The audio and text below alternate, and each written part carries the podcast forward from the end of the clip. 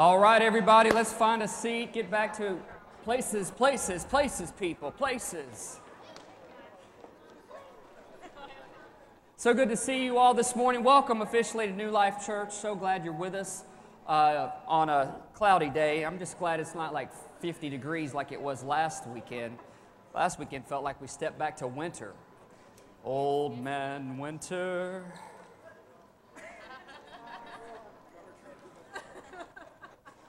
That's all I can get away with for many reasons. Awesome. It's an exciting day. It's been a great month here in our, in our community of faith here at New Life Church. We started off the month celebrating two years as New Life Church. And so it's pretty phenomenal what God has done. And today we're ending the month by celebrating, obviously, always the resurrection of Jesus and we celebrated that two weeks ago. Many of you were here, so thankful for that. And some of you were here. I'm glad you came back uh, to be with us again today. And, and so today we're going to be ending the month with it's a celebration day. About three times a year, we have what we call Heart for the House. It's a day really designed for us to be able to celebrate all the great things God has done in the life of, of the church, in the life of people but it's also a day where we get to forecast and talk about what is still ahead. Uh, because we don't want to just get stuck in what happened in the yesterday. We want to also keep our ears and our eyes facing forward to the greater things that God wants to do. Because the Bible tells us that we grow from faith to faith. So that tells us that, that we don't need to be satisfied with just last week or last year or an encounter with God 10 years ago, but we need to always look forward to having our hope built, our faith inspired, our spirits made stronger, our souls becoming healthier, and our walk with Christ becoming more concrete. Amen? And so that's what today's about looking ahead and celebrating all the great things uh, that God has done. And we're going to end uh, our service today with um, water baptisms. And then afterwards, you're all invited to stay. If you knew about it or not, we uh, sincerely invite you all to stay. We're going to have a fellowship meal. Uh, right after service, uh, that all of you are invited to stick around for, and we'll talk a little more about that because food's always in the mix on Sundays for church people at least. So, uh, anyway, hey, listen, yesterday we had a great day, a, a, gathering of, of leaders, volunteers here in our church. We call it Team Day. A day we come together to just inspire each other in our faith, strengthen our gifts, strengthen our relationships, and, and really find more ways of how we can become really more connected and rooted in the life of New Life Church. I want to say thank you to everyone who, who came yesterday, invested your time and your energy and your gifts into the, into the real life part of, of this house. And so thank you for being a part of that yesterday. Let me turn your attention. Let's get in the Word of God today. Hebrews chapter 13. It's going to be on the screen as well. It's, I'm reading this part of the scripture from the message translation version. Hebrews chapter 13. The writer writes this right here in verse 10. It says, The altar, can everyone say altar? The altar from which God gives us the gift of Himself is not for exploitation by insiders who grab and loot. In the old system, talking about the old covenant, the Old Testament, the animals are killed and the bodies disposed of outside the camp. The blood is then brought inside to the altar as a sacrifice for sin. It's the same with Jesus. He was crucified outside the city gates, and that is where he poured out the sacrificial blood that was brought to God's altar to cleanse his people. So let's go outside where Jesus is, where the action is. So now we're going to pick up our seats and we're going to go outside for an out, outside service. You guys ready? I'm, I'm just teasing. That's not what that's talking about. Not trying to be privileged insiders, but taking our share in the abuse of Jesus. Not a popular statement.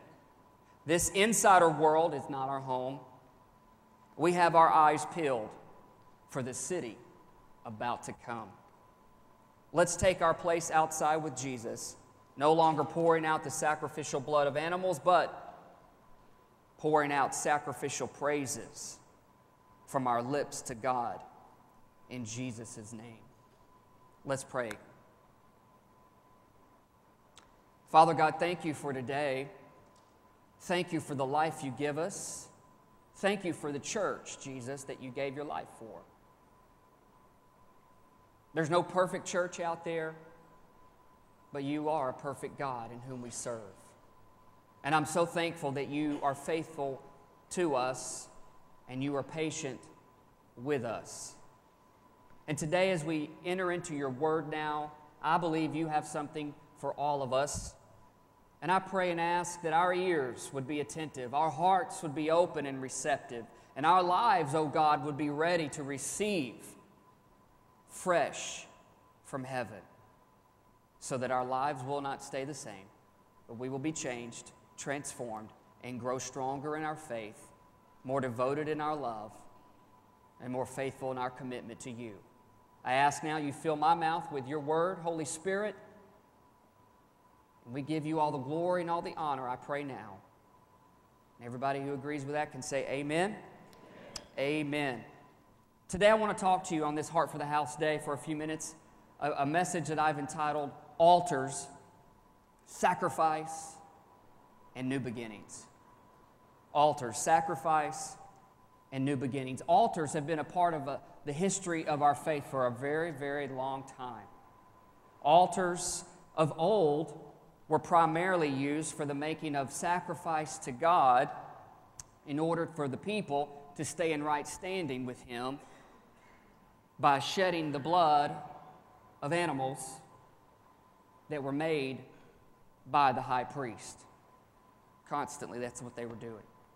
But now, today, in the, Old, in the New Testament, in the new covenant that we have with our God, we have an altar that Jesus was sacrificed on once and for all for all sins, and that altar was called the cross at Calvary that there's no longer needed a blood sacrifice for God for our sins. What happens now is humanity, when we put our faith, our trust, our reliance, our belief in the person of Jesus Christ and believe what he has done for us, that his blood was shed for the forgiveness of our sins, his blood was the payment for our souls, that we become born again. We become what the New Testament later describes as Christians, believers in God, followers of Jesus Christ. And, because, and with that comes the hope and the faith and the belief that our future home is in heaven with our Creator, where there's no, where there's no pain, where there's no misery, where there's no uh, mortgage due, where there's no car note due, where there's no uniforms to be worn to school anymore, uh, or any of that stuff but where there is life, and it is life abundantly and life good. But while on earth, there is a promise that Jesus gives. He said, The thief comes to steal, kill, and destroy, but I have come that those who believe in me would have life and have it abundantly. So it lets us know on earth we don't have to live in misery. We don't have to live hopeless. We don't have to live bound by generational curses or sin. But we can live free in the power and the victory that Jesus brings as long as we put our hope and our faith and our trust, our reliance upon and in the person of Jesus Christ. And that's what we have this guarantee. And He gives us this guarantee through the Holy Spirit to indwell in the life of people. That you can literally feel God. You can't see Him, but Jesus, Colossians describes Him as the, the, the, the visible image of the invisible God and then we have His presence by the Holy Spirit to dwell inside of us, and it changes our life. And so all that happens at a place called the altar. It was about, tw- this summer will be 26 years. I attended a youth revival,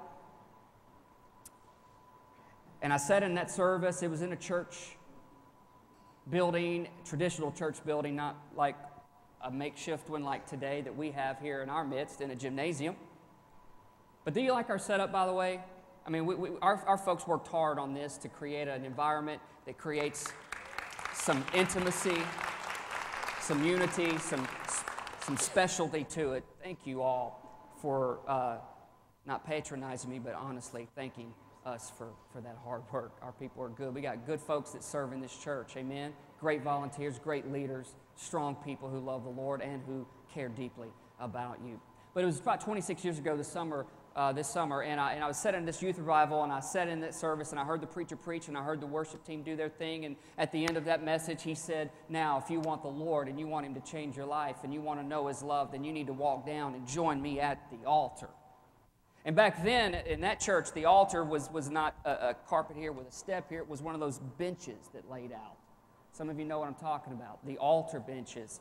And it was padded and, and all that. It had tissue down there, Kleenex down there. And anyway, I just was sitting near the back and I remember that time and I was just like, I, I felt like somebody just grabbed me, yanked me right up out of my seat and, and, and ushered me down to the front. Nobody physically did that. It just kind of felt like that. That is what I needed to do. So I did. And as soon as I got to the altar, I encountered the love of Christ.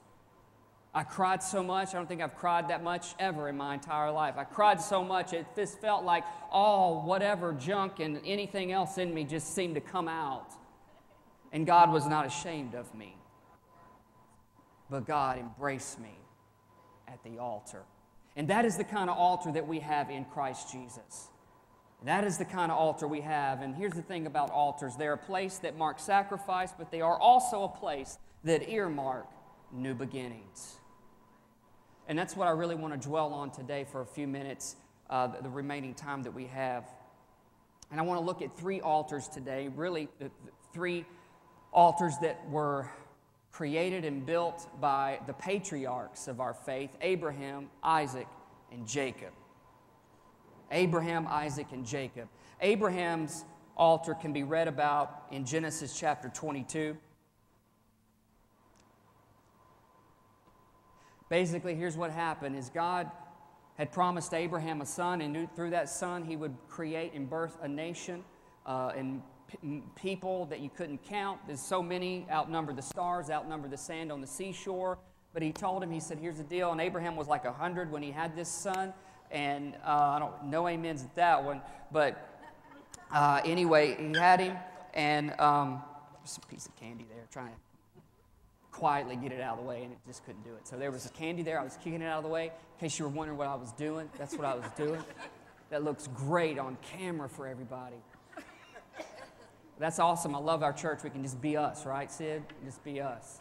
By the way, don't you love our worship team? I mean, don't they have such passion? Don't they have such heart?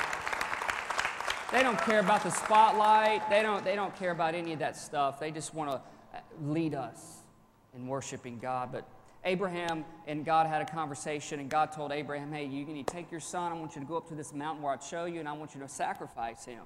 And so he was on his way, and that's what he was about to do. In Genesis 22, verse 9, it'll be on the screen, I believe. Yeah, here it is. It says this When they arrived at the place where God had told him to go, Abraham built an altar. Can you say altar? He built an altar and arranged the wood on it. Then he tied his son Isaac, and he laid him on the altar on top of the wood. Jump down, verse 13. Between 9 and 13, an angel comes, visits Abraham, and tells him to stop, don't do it, don't sacrifice. He says, God has seen your heart, He knows you fear Him, don't make that sacrifice. Verse 13. Then Abraham looked up and he saw a ram caught by its thorns in a thicket, and so he took the ram and sacrificed that ram as a burnt offering in the place of his son. Verse 14 Abraham named that place Yahweh Yireh, or we say Jehovah Jireh, which means the Lord will provide. That's where that all comes from, and it started right there. To this day, people still use that name, Jehovah Jireh, as a proverb on the mountain of the Lord, it will be provided. Now, here's the awesome thing about this Abraham's altar was an altar of provision. The first altar is the altar of, of provision. Jehovah Jireh, the Lord my God will provide. And so in Christ, by faith, we have an altar that declares, The Lord my God will provide for me. And the New Testament is written so well, and Jesus really talks about it a lot in Matthew, Mark, Luke, and John about how we are to put our trust and our hope in God, and He will provide for us. And basically, I, I just kind of tie it to this right here, to an acronym called HOT honor. If we honor the Lord, by putting Him first. Oh, if we will obey God, His Word teaches us to tithe, to give our offerings, and to be generous with the blessings He gives us, and, and to be good stewards of what He gives us. T, trust. If we will trust Him by seeking His kingdom first. Matthew chapter 6, Jesus outlines it in the Sermon on the Mount. Seek first the kingdom of God and His righteousness, and then all of these things, these things, He's talking about food and clothing and shelter and all our common needs that we stress and worry about and cre- create ulcers in our stomach about. He says, All that stuff, I will take care of you. I will be Jehovah Jireh to you if you will honor me, obey me, and trust me. How about that? Easier said than done, right? Because we still struggle. We still, and he, in that teaching in Matthew 6, he tells us, hey, don't worry about tomorrow. Tomorrow has enough. I struggle with that one, folks. I just got to level with you. I'm always thinking about tomorrow. I'm always thinking about what I got on my to do list. I'm always thinking how I'm going to work this, work that, do this, and do that. I'm planning days and days and weeks ahead at times. And, and God just kind of told me just not too long ago, He says, You are disobeying my command. It's okay to plan and be prepared, but quit stressing it. Learn to live daily in my presence. Walk with me. I'm not going to let you forget what I need you to do. I got this. I made this world. I created you. I know how I made you. You don't need to worry about tomorrow. Trust me. Honor, obey, and trust. And so in Christ by faith, we have an altar that declares, The Lord my God will provide for me. But folks, we got to do our part. Our part is honor Him, obey Him, and trust Him. If you want to see God provide in your life, You've got to honor him, you got to obey him, and you got to trust him. If you want to see him come through and meet your needs, you've got to honor him, obey him, and trust him. Amen. Now, one of the great things we get to do at Heart for the House is we get to give a financial update about our church. And there's going to be three slides you're going to see as I give this update. Again, these financial updates where we uh, believe in accountability, we believe in Stewardship, we believe, it's one of our core values as a church. We believe in honesty. And, um, and because of that, the way we practice that is we have a board and we have a finance committee and we meet regularly. And so these numbers I'm going to show you have already been approved by those folks. So I get to be the mouthpiece to talk about that with you today. Let's toss up that first slide real quick. This is what we shared at the beginning of the year at our Heart for the House in January the projections on how we felt the Lord was leading us to steward the finances of the church operations, which is facilities, ministries, personnel, 76% of that. Missions, 8. Savings, 9. And debt reduction, 7. Now, if you'll go to the next one, I'll get to show you the actual first quarter January, February, March. Operations, 75. Missions, 9. Debt, 16. You don't see savings on there because what we did, we took savings and put it into debt reduction, which leads me to the third slide.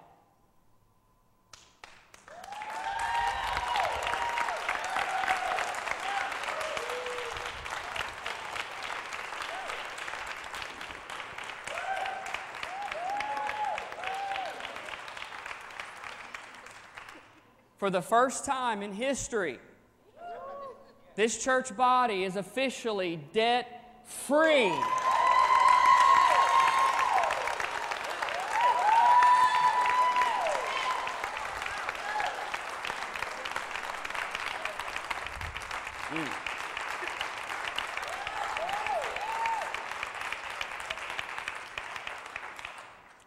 Just 38 months ago, we were nearly $1.3 million overhead in debt. You know the story. God told us, move, sell, come here, do all that. 38 months later, we are now officially debt free. Now, here's, here's what's cool about that we're not broke. We didn't just give all the, uh, the bank our money.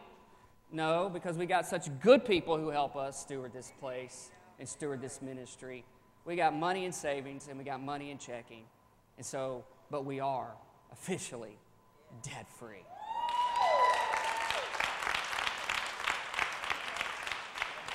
So, what does that mean? Do we just now get casual? What does that mean? We kind of go spend a, a spending spree now? No, no, you're absolutely right. We don't do that kind of stuff. Our aim is to remain debt free, church. Our aim is to remain debt free and to remain here for a while. And we pray for God to show us where we're to go next. And I ask you, I asked you guys this uh, a while back, just continue. Please pray with us that God would show us and that we would not lose our patience in the waiting. Because there's a lot of work that has to be done every week in order for this to happen. We don't get to leave this stuff up, and, and that, that takes a lot of strain on people. So please pray for everybody who's a part and pray for us to, to just not grow weary, as the Bible tells us in Galatians, in well doing.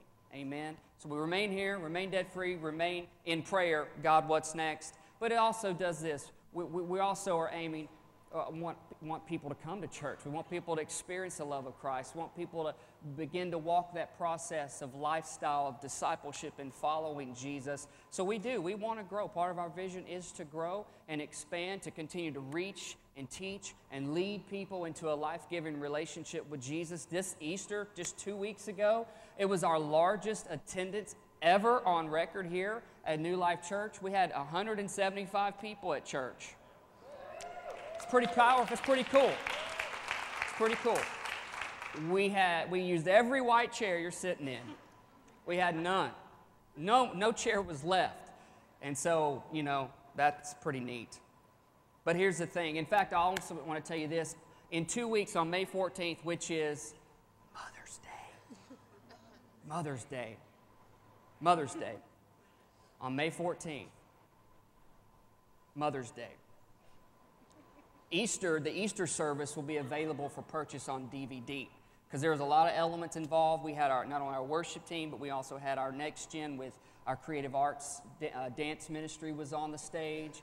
Uh, the preacher was he was mediocre, and uh, but everything was good. So um, anyway, those those DVDs will be available in two weeks if you would like to have a copy of that. We don't generally sell those things, but we do put our messages on audio on our website, newlifechurchofjackson.org. If you ever want to go back and listen, just something to keep in mind. So here's the thing: we're in this good place, altar of provision, seeing it happen. Praise the Lord. God's faithful to His word as we're faithful to His word. Amen. That's how it works. And then here's the thing this puts us in a place to actually look ahead and see there is greater ministry that lies in front of us. Greater ministry that lies in front of us because after this altar that Abraham built, an angel came again and visited Abraham and told him, Hey, look out I want you to know God, will, God is going to bless you. He's going to multiply you. You can't even count them, as, as many stars as there are and as much sand as on the seashore. That's how great God's going to do things in your midst, Abraham. And as long as we continue to look ahead, trust God, and honor Him and obey Him, guess what? The altar of provision works because it's God's altar, it's God's promise, it's God's word. And I just encourage you, take Him up on it because there's no way you can explain it, the numbers that God does sometimes. It makes no sense. But when you honor Him, obey Him, and trust Him, it happens. In New Life Church, you guys have made sacrifices. You, you, you picked up, you moved with us, you transplanted with us, you replanted with us. We rebooted together as a church family. You've made sacrifices, and because of your sacrifices, New Life Church now has an earmark of a new beginning. And I just want to say thank you Thank you for not leaving me to be the only one to move from 1340 North Parkway to 535 Denmark Jackson Road. I, did, I, I didn't want to start over all by myself. and I'm so glad you came. And I'm so glad you've invited others to join us along the way. But there's another altar. Quickly, I got to get to this altar. The second altar is the altar of Isaac. The altar that Isaac built. His story is found in Genesis chapter 26 about this particular altar. Let's look at this real quick. Isaac had uh, grown up, got becoming his own man, and got wealthy and uh, and doing well. Had a lot of livestock, had a lot of animals, and all those things. He was doing really good. And he, and the thing about it is, uh, people got jealous. The Philistines got jealous. Others got jealous, and so what they did, they put dirt in Isaac's wells. The wells were the wellspring of life, water for his animals, for, for his well own well being. They put dirt in his wells. And so God said, Hey, why don't you? And they said, You just need to move on out of here. You need to move. You need to transplant yourself somewhere. So Isaac picked up everything he had his family, his, his servants, his livestock, everything and began to move. He got to another place, dug a well, and somebody got mad and they wanted that well. So they left that well and they moved on, dug another well. Somebody else wanted it, they took it. Isaac then went on to another place and dug a well, and nobody wanted that well, but it was a good well, and he named that place Rehoboth. He named that place Rehoboth. And, and then he, moved on from there and he went to a place called Beersheba. And here's where we pick up in verse 25, Genesis 26, 25. And it says, Then Isaac built an altar. Can you say altar? Built an altar there and worshiped the Lord. He set up his camp at that place, and his servants dug another well. And then another guy by the name of King Abimelech came and said, Hey, you know what? We don't want your people to cause us harm. We don't want harm from us to you. So will you sign a peace treaty with us? And then verse 32, it says, That very day, Isaac's servants came and told him about a new well they had dug and said, We have found water. So Isaac named the well Sheba, which means oath. And to this day, the town that grew up there is called Beersheba, which means well of beer. I mean, sorry, well of the oath. Just want to make sure you were still listening, that I didn't bore you to death. All, uh, Isaac's altar is an altar of restoration. An altar of restoration. People would put dirt in his wells instead of filing lawsuits and getting mad at him and taking revenge, he just moved on. Somebody took that well, you can have it, I'll go on, dig another well. You can have it, I'll dig another well. Oh, finally, nobody wants this well. And so here's what happens that is the place where Isaac built an altar an altar of restoration. But here's what happened there was twofold part to this, to this particular story of well digging and altar building. The first place was called Rehoboth, which means wide open spaces. Wide open spaces. So here's one of the first things that it tells us about God. When God restores your life, He restores it with room to expand, room to grow. Room to grow. But then it also teaches us when he, he, he set up camp and dug a well at a place called Beersheba, which means well of oath. It resulted in peace. So when God restores your life, He restores peace to it. And I really can't think of a greater need in the soul of a human being than having peace. Peace with themselves, peace with God, peace with their fellow man. The world could be stir crazy around you. People could hate your guts. But if you've got peace, the Bible describes it peace that surpasses all understanding. When it shouldn't make sense that I should have such peace, you can have that kind of peace. And I can't think of a greater thing than what any soul of ever any human being can need is that is God's peace that says, it's all all right. I know it doesn't look okay. I know it doesn't feel all right, but I'm telling you, God says it's all right because if you make me God of your life, then I restore peace to you. That you don't have to go through this world cray cray. You don't have to live out of sorts. You don't have to live out of balance. You don't have to live with chaos. You don't have to live with confusion. You don't have to live with your head in the dirt. No. God is the glory and the lifter of your head. And the more we put our hope and our faith and our trust in Jesus, He restores. Sure, there's a lot of problems. Sure, we got our own issues, and there's enough to go around, enough to make us sad, enough to make us depressed, enough to make us feel downtrodden. But the great thing, in fact, David said of this when he was in a real bad place, when Saul the king was after him, and everybody didn't want, want anything to do with him. He was all on his own, and he had a few folks who were willing to follow him. But those folks, the Bible says, were broke, busted, and disgusted people. But they wanted David. And David said, I would have despaired unless I had believed to see the goodness of the Lord in the land of the living. How can a person who has everything against them still stand and look to heaven and say, I would have despaired unless I had believed to see the goodness of the Lord. The only way that happens is when our souls have been restored by the Jesus who died for us.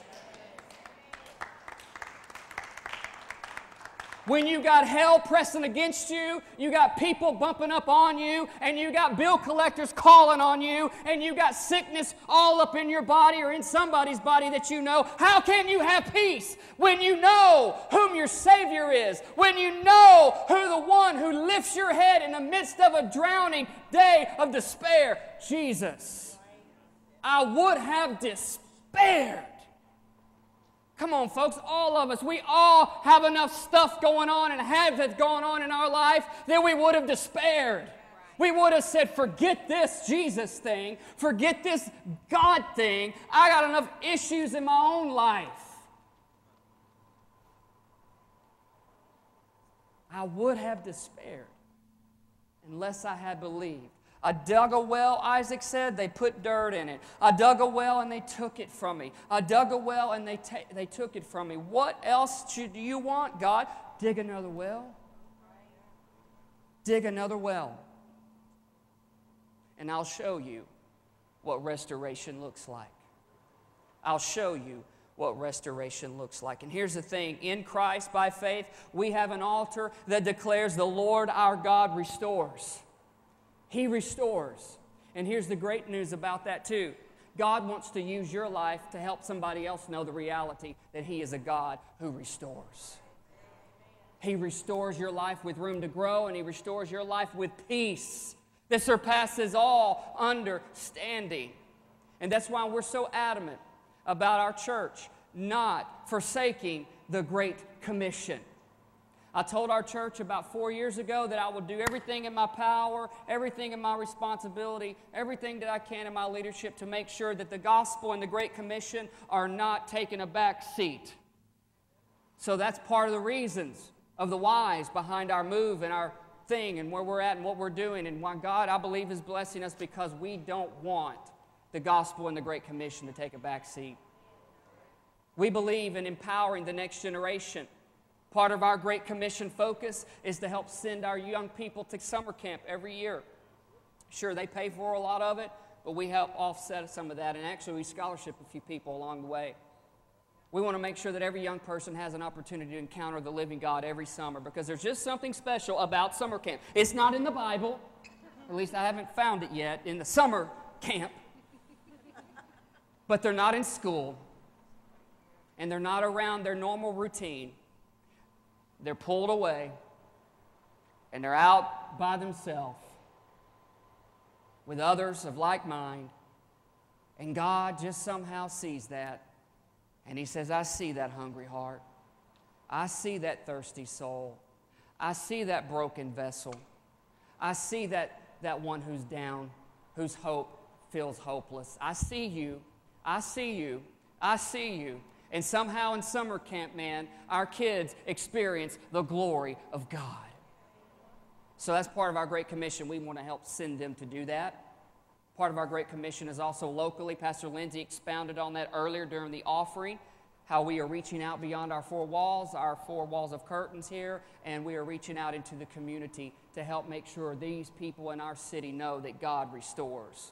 But we also go globally. We go around the world. We've got, we've got missionaries in uh, South Africa, missionaries in Malawi. We've helped support missionaries on the Apache and Navajo Indian Reservation right here in the United States.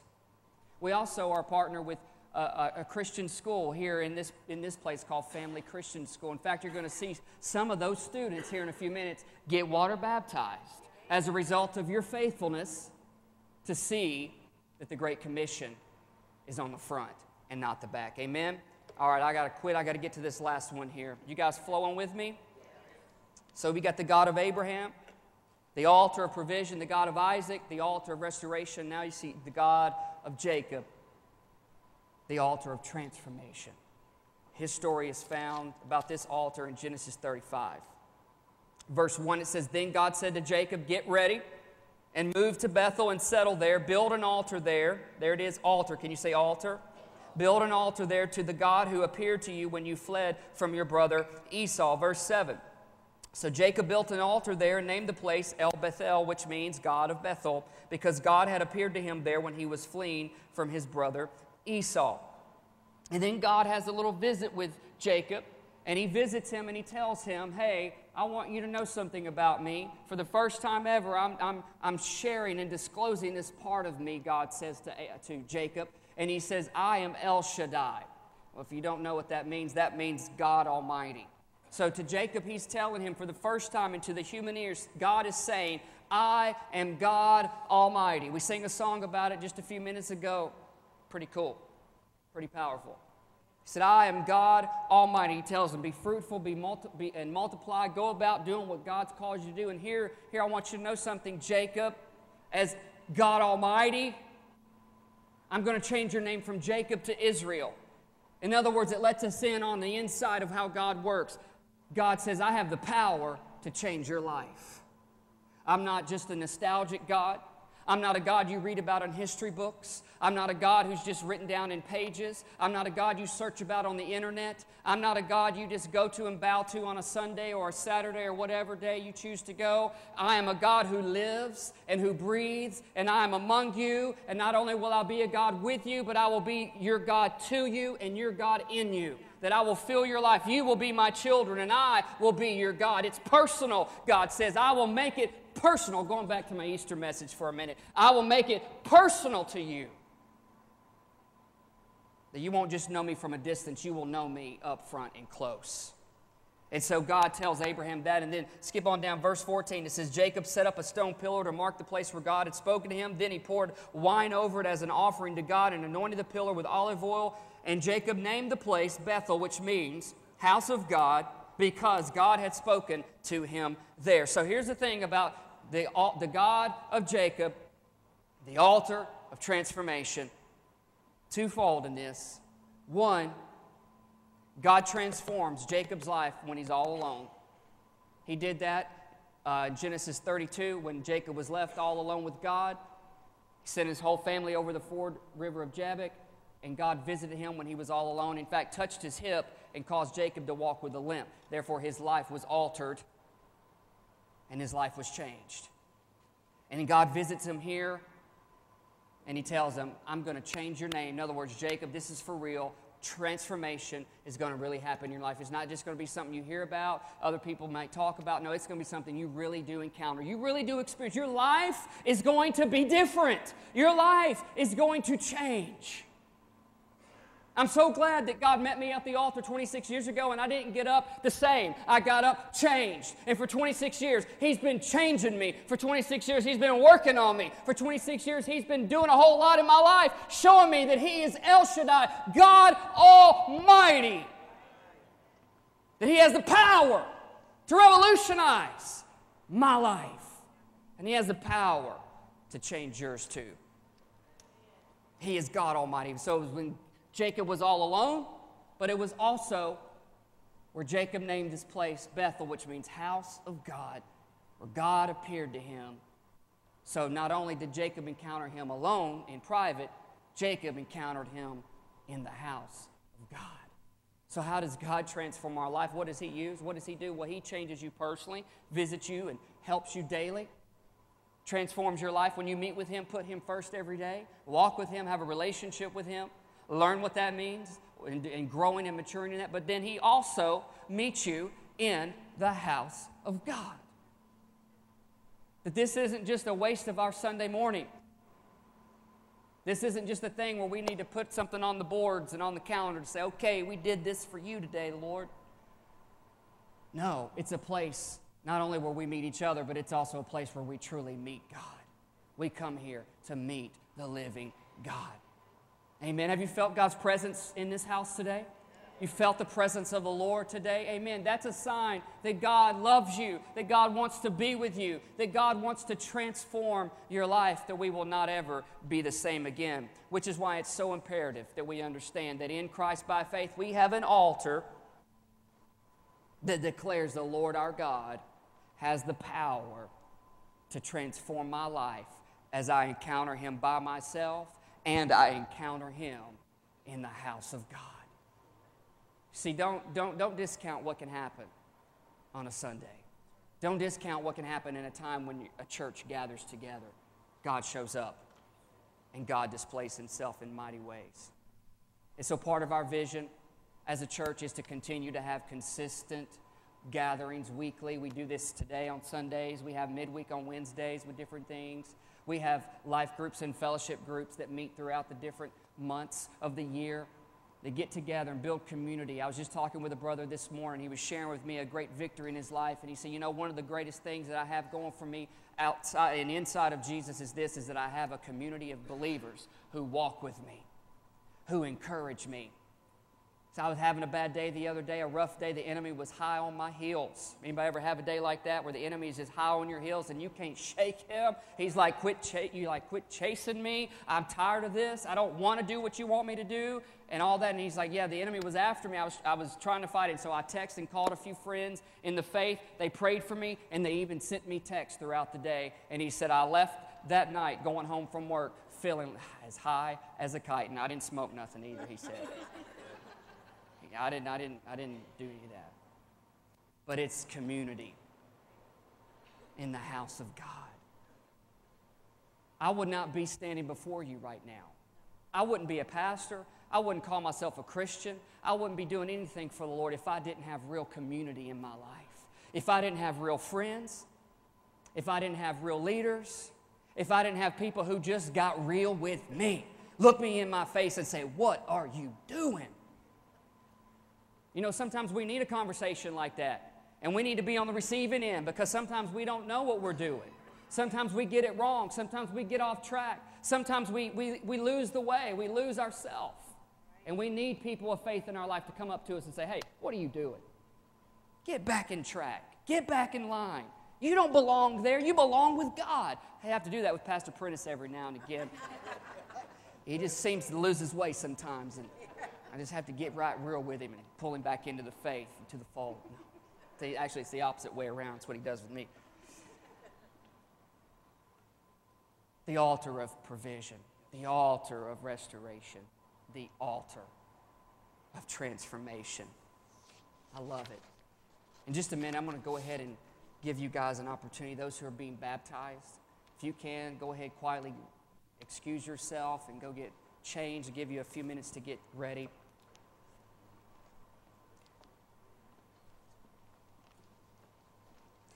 And um, Miss Lori, if you could, could you come on back up on the keys for us?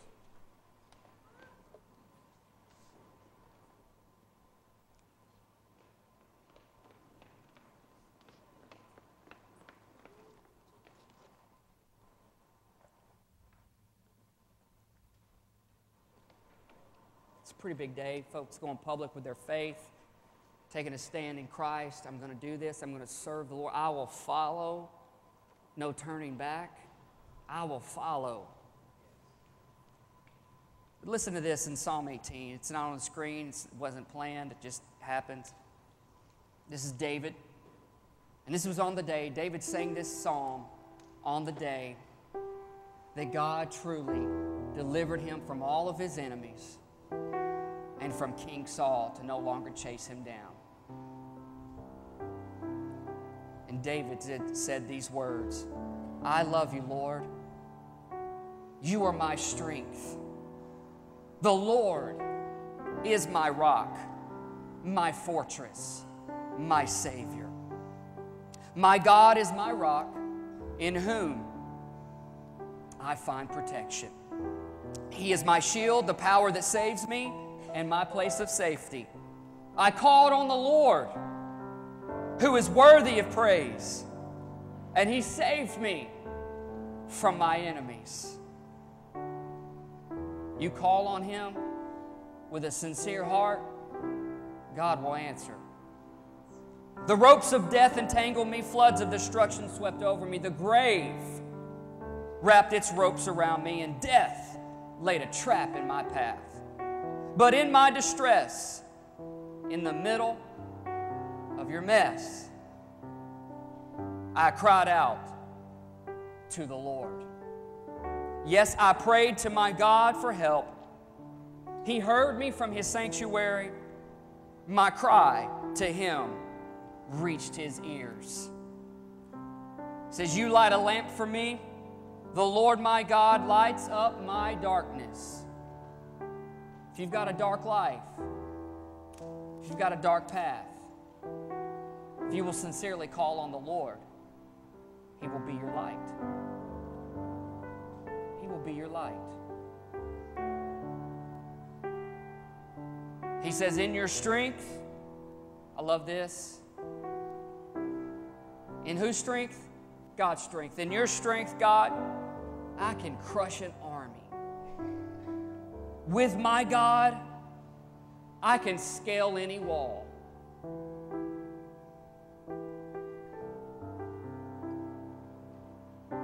Think about it. Where's your faith today? Is it in a nostalgic, historical Jesus? Or is it in the real person of Jesus? That He gives you strength that you can't really describe. He gives you ability that you can't take credit for. Come on, you're looking at a guy who got so nervous in middle school and high school, I could not stand in front of my class to give a speech that you're graded for. I'd rather take an F than stand up in front of people. With my God, He gives me strength. In your strength, love it. I can crush an army. With God, I can scale any wall. What stands in front of you today? What need is so great in your life that you have allowed to be bigger than the loving, living, personal One of the things the Lord is really reteaching me this year is how much He loves me.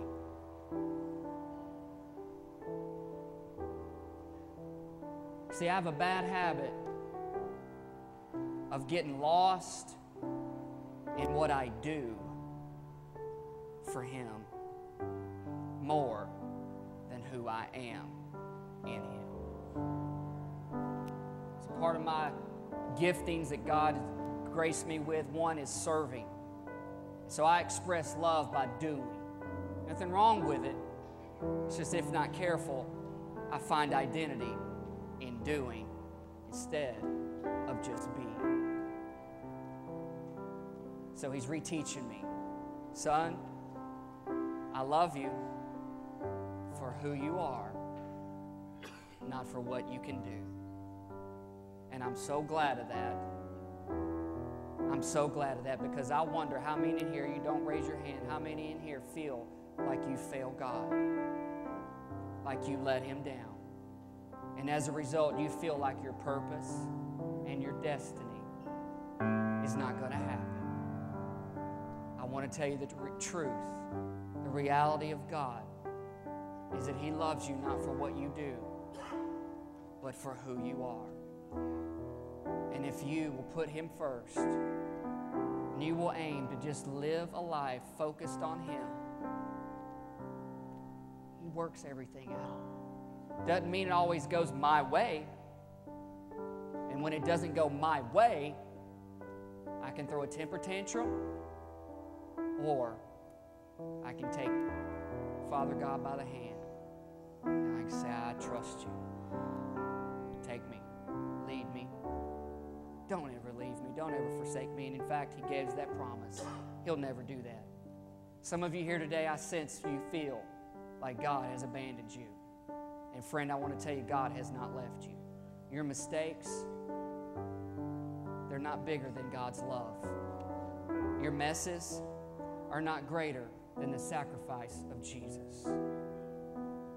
It doesn't matter what as long as you sincerely look to Him.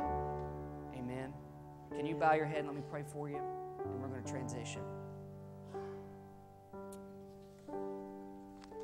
Father God, thank you so much for today. Thank you for what you have done. Thank you for what you did on the cross of Calvary through Jesus Christ, your Son, who made the ultimate sacrifice, the shedding of his blood for the forgiveness of our sins. And today I pray, Lord, any one of us here today who've never accepted that, or we've walked away from it, we've allowed the enemy to deceive us for whatever reason, today you welcome us home. With your heads bowed, if there's anyone here today that you want to just say, hey, pray for me. I want to know the love of God for the first time, or I want to know the love of God again.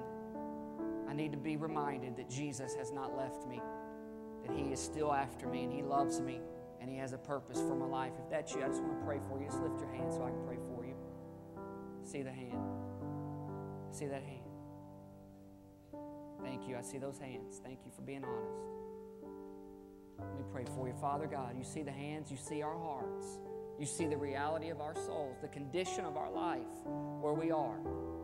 And God, where we have not trusted you for everything, especially salvation, and we've not trusted you for the life, the daily life you call us to live for you, please forgive us now. Lord, we repent, we turn from it, and we look to you. We turn to you to walk in your direction. And we ask you, Holy Spirit, fill our lives fresh and anew. Continue daily to remind us of the reality that you love us and that you great and that you fill our life full and complete. We don't need anything else. We don't have to have the latest whatever. It's in you. Happiness, contentment, joy, everything is in you. I pray you make that a reality. Seal that in our hearts today, oh God, and help us daily to trust you at the altar of provision, the altar of restoration, and you are the God who also has an altar of transformation that you change our lives for the good. In Jesus' name. Amen. Amen. Can everybody say amen to that?